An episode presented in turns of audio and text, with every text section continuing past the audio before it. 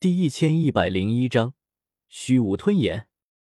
虚无吞炎和净莲妖火，他们彼此很有渊源，都是在古地洞府里一起待过，然后一起逃出来的。只是出来之后，两人就分开了，一个被净莲妖圣收服，一个去了魂族，和魂天帝搅和在了一起。净莲妖圣和魂天帝都是绝顶的人物，都是离斗帝只差一步的人。而净莲妖火和虚无吞炎，自然也是极其厉害的一伙。一个异火榜上排第三，一个异火榜上排第二。可是我真没想到，这次净莲妖火出世，会把虚无吞炎给引过来。他也想要净莲妖火，是想吸收了吗？我脸色阴沉如水。异火可以相互吞噬，若是一朵异火能把其他所有异火都吞噬了。那就是下一个驼蛇古地。遥想当初，驼蛇古地最初就是一朵普通的异火，可是当他历经千辛万苦，把世间其他所有异火都吞噬后，他就成了斗帝，名列异火榜第一。现在，虚无吞炎想重走一遍驼蛇古地的路，他也想成帝。虚无吞炎，他也不老实啊。不愿意当魂天帝手中一枚棋子。一瞬间，我心中就闪过无数的念头：这净莲妖火绝不能给虚无吞炎。虚无吞炎如今已经堪比人类三道斗圣，天知道他这无数年来究竟已经吞噬过多少种异火。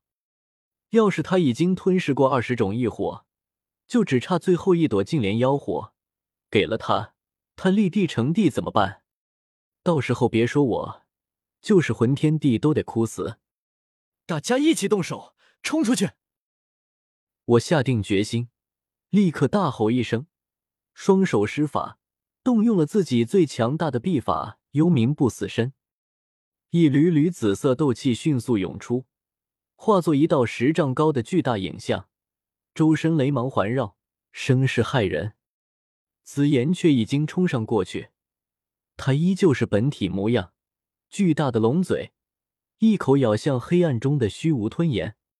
呼呼，虚无吞炎随风散去。可是紫炎早就在净莲妖火那里吃过亏，哪里还不清楚怎么对付这些异火？下一刻，他那嘴中有空间之力涌动，凝聚成了一个黑洞，巨大的吸扯力从他嘴中传来。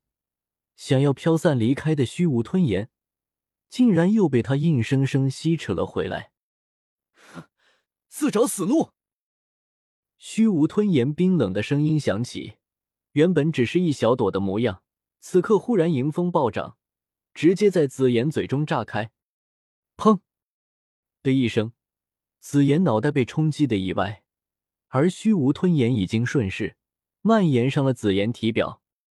一片片紫金色的龙鳞，不断被黑色冰冷的虚无吞炎覆盖。瞬息间，紫炎就感觉自己如坠冰窟，从未体验过的冰冷刺骨而来，翅膀尖尖都要被冻僵了。人间星火！这时，一道大喝声响起，一朵红黄色的火焰从远处飞来，同样落到了紫炎身上。呼呼呼！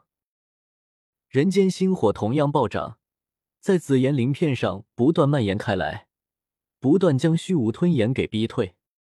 紫炎终于重新感受到温暖，他机灵灵打了个寒战，体内金色斗气猛地冲出体外，终于将体表附着的全部黑炎都给驱除干净。可恶，给我打死他！紫炎气得哇哇大叫，他从小便寒暑不侵。什么时候被这么动过？他向来大嘴，一道金色光柱瞬间从嘴中喷出，狠狠冲向虚无吞炎。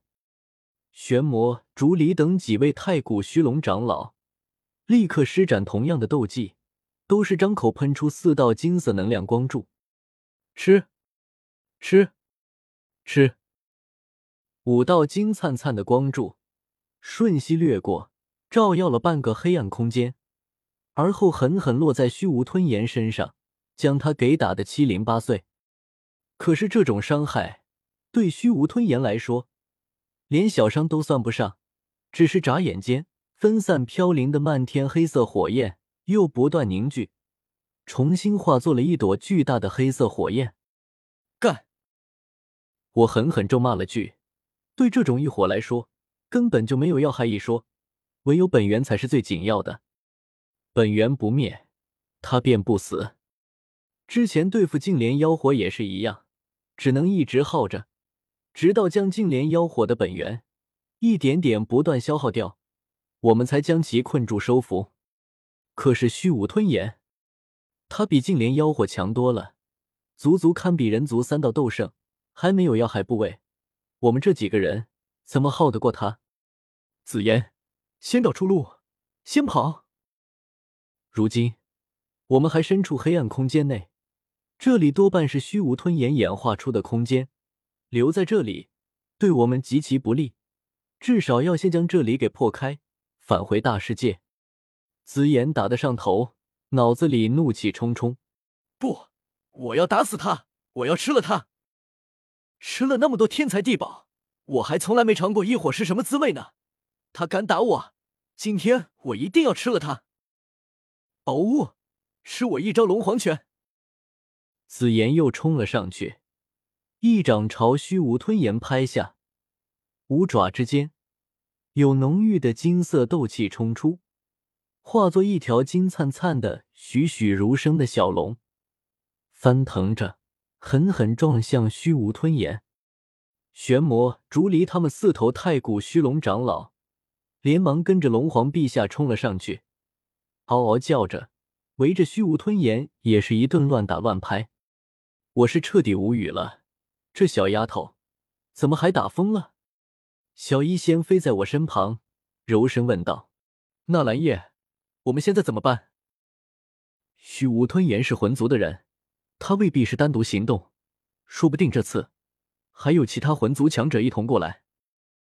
我目光闪了闪，沉声说道：“先让紫妍拖住虚无吞炎，我自己想想能不能找到办法，先逃出这黑暗空间。”还有古元、雷银、严镜这三个老家伙呢，让他们带人来大爱盟。这么多天过去了，这些家伙怎么还没到？我心中也忍不住骂骂咧咧起来。要是这三个老家伙到了，有他们在，哪有这么多的麻烦？什么魂灭生，什么虚无吞炎，敢上来找我的麻烦，全给你们灭了。远处，紫妍带着几头龙族长老，还有萧晨。正与虚无吞炎疯狂厮杀，我操控幽冥不死身，便在原地一头扎向空间深层。这里果然是虚无吞炎演化出的小空间，才潜入空间没多深，我就看见了空间壁垒，其上覆盖着一层黑色火焰，似乎便是由这层黑岩支撑起了这个小空间。